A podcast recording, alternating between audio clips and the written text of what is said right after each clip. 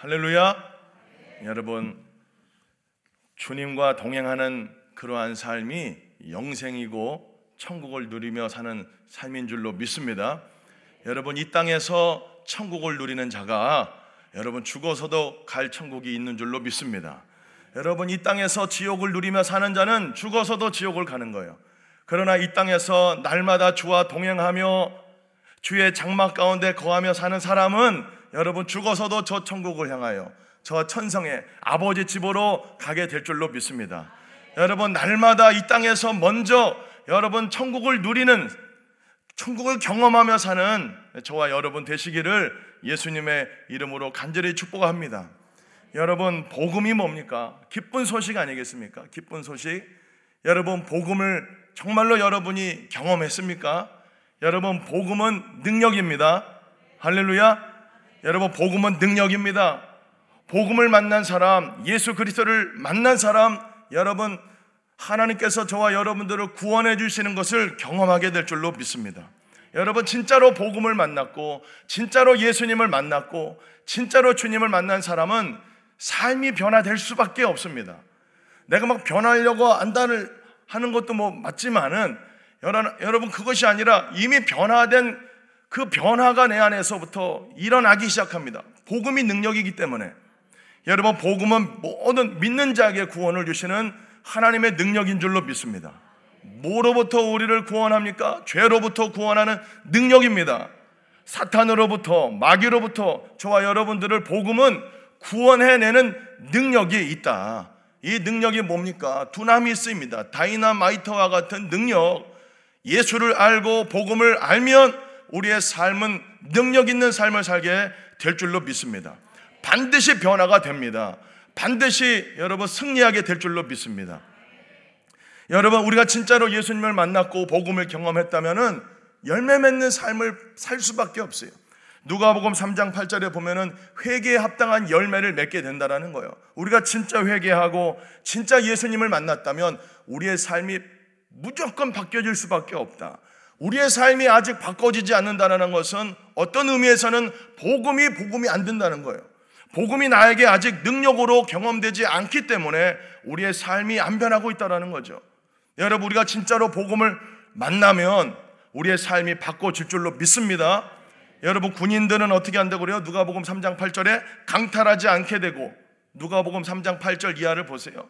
회개에 합당한 열매가 맺어지는데 복음을 만나고 예수님을 만난 사람들은 옷 두 벌 있는 사람은 옷 없는 자에게 나눠주게 되고 군인들은 강탈하지 않게 되고 세리들은 과한 세금을 정한 세금 외에 더 이상 그 세금을 받지 않게 되는 삶의 변화가 반드시 온다라는 거예요.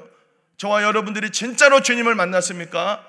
삶이 100%는 아닐지라도 예, 우리가 주님 만날 때 이제 싹 변하겠지만은 죽음은 이제 천국 가서 또 주님 재림하실 때 우리가 정말로 주님과 같은 모습으로 변화되겠지만은 여러분 이미 복음을 만나고 경험했다면 이미 여기서부터 우리 심령에서부터 변화가 일어나고 우리의 삶이 무조건 바꿔지게 된다. 할렐루야. 이것이 복음의 능력인 줄 여러분 믿으시기를 예수님의 이름으로 간절히 축복합니다.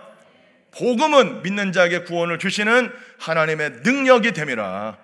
다이너마이트가 빵 터트려졌는데 아무 일도 없었더라. 이게 말이 안 되는 거예요. 예수님을 만났는데 아무 일도 일어나지 않는다. 말이 안 되는 거예요. 아직 못 만난 거예요. 그냥 종교 생활하고 있는 거죠. 예수님을 만나고 복음을 경험하게 되는 여러분 되기를 예수님의 이름으로 간절히 축복합니다. 여러분, 이 시편에서는 여러분 의인과 악인을 나누는 기준이 딱 정해져 있습니다. 시편에서 뭐 남 죽이고 막 이런 것도 악인이지만은 그 이전에 시편에서 악인과 의인을 나누는 기준은 하나님의 말씀이 기준입니다. 우리 시편 1편 1절에서 우리 2절까지 한번 읽어 볼까요? 시작.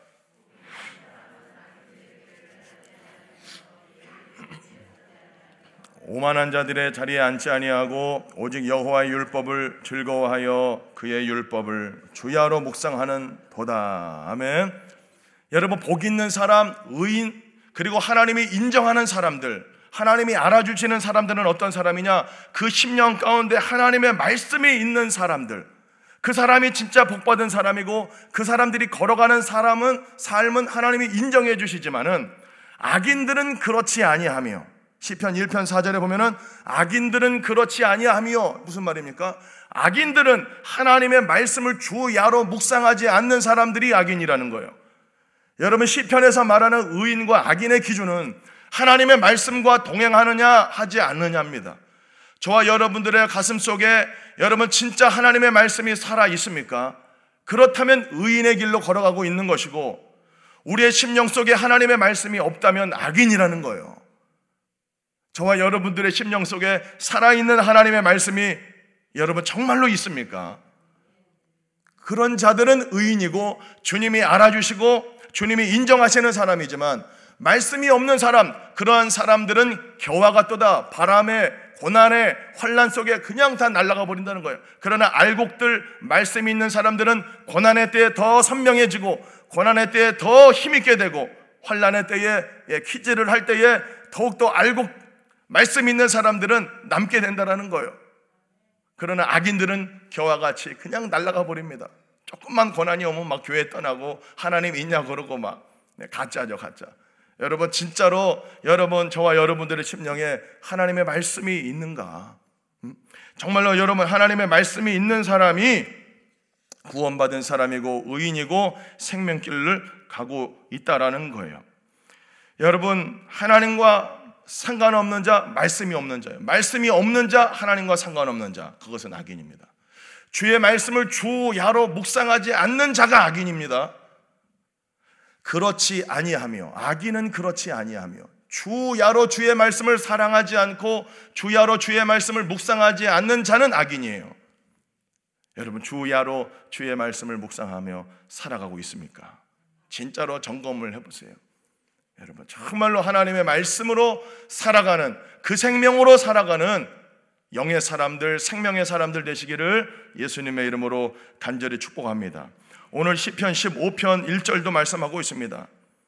여호와여 주의 장막에 머무를 자 누구 오며 주의 성산에 사는 자 누구이니까 이렇게 얘기하고 있잖아요. 이거 다시 다른 말로 하면은 어떤 사람이 주님과 동행하며 어떤 사람이 날마다 그 주님과의 그 임재를 누리며 천국을 누리며 살아갈 수 있습니까? 똑같은 말이에요.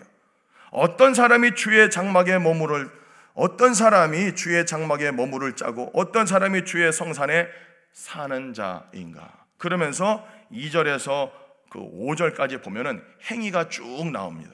행위가. 이런 이런 행위를 하는 사람들이 주의 장막에 머물고 주의 성산에 살게 된다.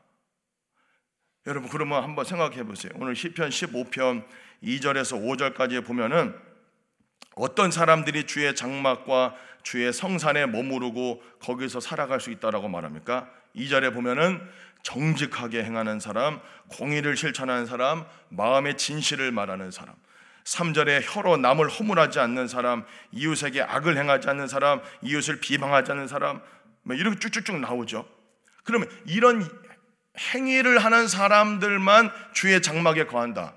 여러분 이렇게 생각한다면 지금 이 중에 저와 여러분들 중에 주의 장막에 주의 성산에 거하고 머무를 자 누가 있을까요? 여러분 혀로 남을 허물하지 아니한 적이 있습니까? 2절에도 보면은 정직하게 행하며 진실을 말하며 그러잖아요. 진실을 마음에. 그 저와 여러분들이 항상 마음의 진실을 말하고 정직을 말하고 살고 있습니까? 어떤 의미에서는 그러지 않아요. 그러면 이 기준으로 보면은 이건 정말 예수님 기준인 거예요. 이런 자들만 주의 장막과 주의 성산에 머무를 수 있다라고 말하는 거나 마찬가지죠. 구약적으로 보면은. 그러나 여러분 신약에 와서는 그렇지 않습니다. 어떤 자 어떤 자들이 주의 성전에 들어가고 주의 성소에 들어가고 주의 장막에 거하게 될까요? 우리 히브리서 10장 말씀 우리 히브리서 10장 19절 말씀 우리 한번 큰 목소리로 읽어보도록 하겠습니다. 시작.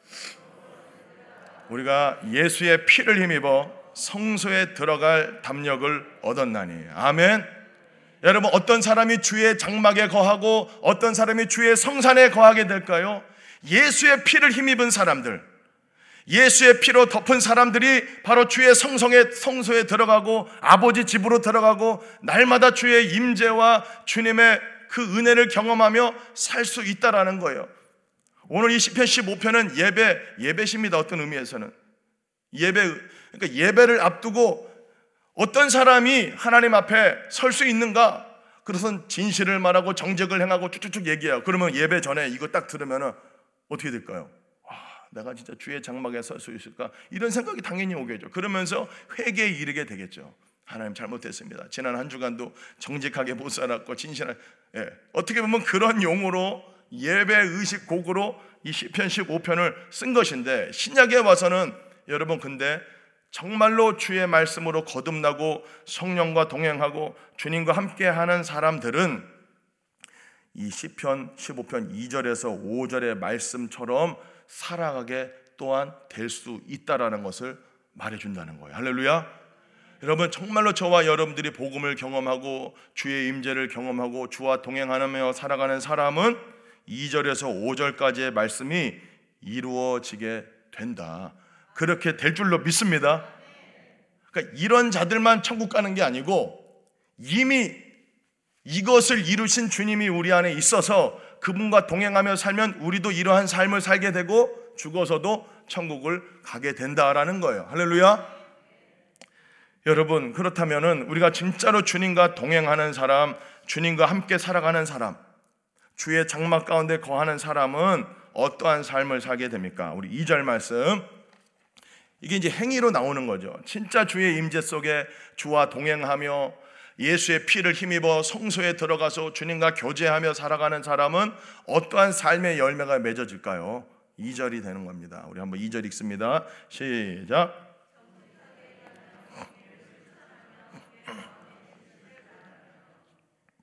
할렐루야.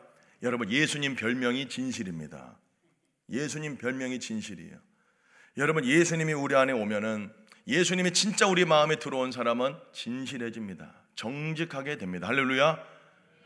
로마 요한복음 8장 44절에 너희는 너희 아비 거짓 마귀에게서 났다고요. 그래서 마귀에서 나서 거짓을 제 것으로 말한다고 그러잖아요. 뭐 그냥, 그냥 원래 우리의 본성은 거짓말을 잘해요. 그러나 예수님이 들어오시고 정말로 진리 그 자체이신 진실하신 예수님 우리 안에 오면은 우리 또한 진실을 말하고 싶어지고 진실을 말하게 되고 거짓된 삶이 점점점 끊어지게 될 줄로 믿습니다.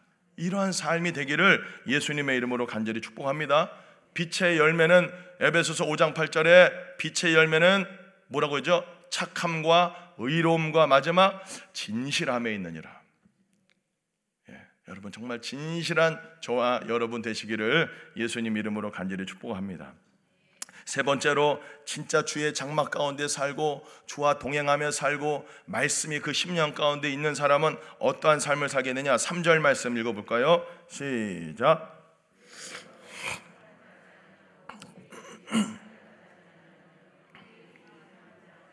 아멘. 예, 혀에 관련된 얘기가 나오죠. 우리의 혀가 여러분 다스려집니다. 다른 일을 참소하지 않는다는 거예요.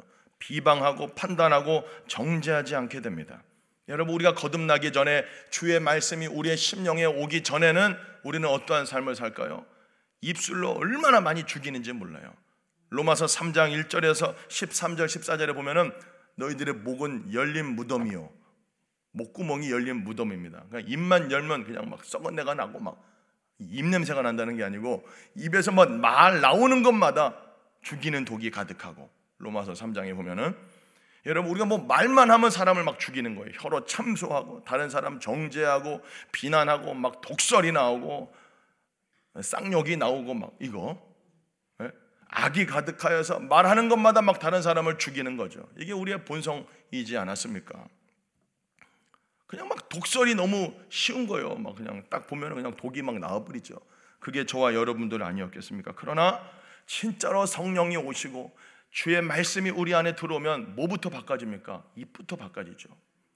여러분 사도행전 2장에 마가 다락방에 오순절날 성령이 임했을 때에 나타나는 기적 첫 번째 증상 성령이 위로부터 임한 사람에게 나타나는 첫 번째 증상 뭐였습니까? 불의 혀같이 성령이 갈라져서 각 사람 위에 임하여 있는 것을 보니까 그 사람들이 뭐래요? 방언을 말하기 시작하죠. 그 방언의 내용이 뭐였습니까? 하나님을 찬양하는 내용이었어요. 자신들의 언어로 그들의 말을 들어보니까 하나님을 찬양하고 예배하는 그러한 언어를 그들이 듣게 됩니다. 여러분, 그 진짜 예수님 만난 사람, 성령 받은 사람, 말씀 받은 사람은 입부터 달라질 줄로 믿습니다. 욕이 욕을 하고 싶어도 안 이게 안 돼요. 하고 싶지가 않아죠. 성령께서 할렐루야. 여러분 막 방언으로 기도를 하는데 방언 끝나고 나서 막 쌍욕이 나옵니까? 저는 방언을 처음 딱 받고 나서 나타나는 증상이 욕을 못 하겠어요. 이제 학창 시절에 제가 받았는데 고등학교 때 여러분 애들이 욕 잘합니다. 막 찰지게 해요 욕을. 그냥 진짜 상욕이 나와요. 그냥 상욕이 막 너는 뭐죠? 막 나와. 근데 제가 위로부터 임하는 성령을 체험하고 방언의 은사를 체험하니까 뭐가 뭐부터 안 되냐면 욕이 안 나와 욕이 이게 여기서 안 돼요. 여러분 성령의 역사입니다. 할렐루야. 그래서 성령 임한 사람들 위로부터 임하는 성령을 받은 사람들은 입부터 달라지는 걸 달라지는 남을 죽이고 막 멸망시키는 그 입술이 아니라 다른 사람을 막 살려내고 위로하고 막 하나님 찬양하고 감사하는 입술이 될 줄로 믿습니다. 여러분들의 입술을 통해서 다른 사람이 막 죽어나고 막 상처받고 막몸 예? 말만 하면 막 상처받고 이런 그런 입술이 되지 마시고 여러분들이 무슨 말을 하면은 막 하나님의 말씀을 하는 것 같이 하고 여러분들이 뭔 말을 하면 막 사람들이 막 힘을 얻고 뭔 말을 하면 막 사람들이 막 용기를 얻고 희망을 얻고 막, 막 우울했다가도 조금 얘기하면 막 기쁨이 넘쳐나고 막 어, 그런 여러분 그런 언어를 쓰는 말씀의 사람들 성령 받은 저와 여러분 되시기를 예수님의 이름으로 간절히 축복합니다. 진짜 우리의 입술에서 이제는 진짜 다른 사람 죽이는 말이 아니라 다른 사람 막 살려내고 막 축복하고 막 위로하고 예? 뭔 말하면 막 진짜 막 눈물 흘리면서 막 회개하고 막 주님 앞에 더 가까이 나아가게 되고 이런 역사가 저와 여러분들의 언어를 통해서 그러니까 여러분 이 언어는 말은 영이에요. 요한복음 6장 63절에 내가 너희에게 이르는 말이 영이요 생명이라 그랬습니다. 그러니까 거듭나기 전에 우리의 말은 막 독이 나가는 거죠. 죽이는 거죠. 죽이고 멸망시키려는 것 뿐이요. 요한복음 10장 10절에. 도둑이 오는 것은 죽이고 멸망시키려는 것 뿐이요. 우리가 그 도둑놈의 자식이기 때문에 원래는 거듭나기 전에 우리의 입에서 나오는 말들은 다 죽이고 멸망시키는 것 뿐이지만 내가 온 것은 양으로 생명을 얻게 하고 더 풍성히 얻게 하려 함이라. 진짜 성령 받고 말씀 받은 사람, 주님 만난 사람들은 우리의 입술에서 말이 나갈 때에 생명이 살아나고 더 풍성하게 될 줄로 믿습니다. 진짜 그런 저와 여러분 되시기를 예수님의 이름으로 간절히 축복합니다. 또한 어떠한 역사가 일어나게 됩니까? 어떠한 역사가 일어나죠? 우리 4절에 말씀입니다. 우리 4절 말씀 우리 한번 읽어봅니다. 시작.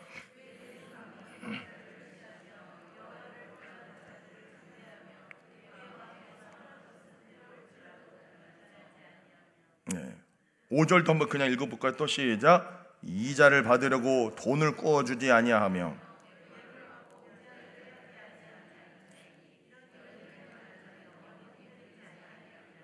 아멘.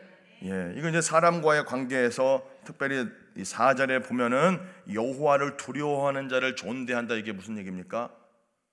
예수님 만나기 전에는 어떠한 사람들을 존귀히 여겼냐요? 돈 있는 사람들, 권력자들 이런 사람들을 막 귀하게 여겼겠죠. 그러나 우리가 진짜 예수님을 만났고 복음을 경험했고 성령을 받았다면 어떤 사람을 존귀히 여길까요? 하나님을 두려워하는 자들을 존귀히 여겨요. 하나님을 경외하며 살아가는 사람들을 보면 막 존경심이 생깁니다.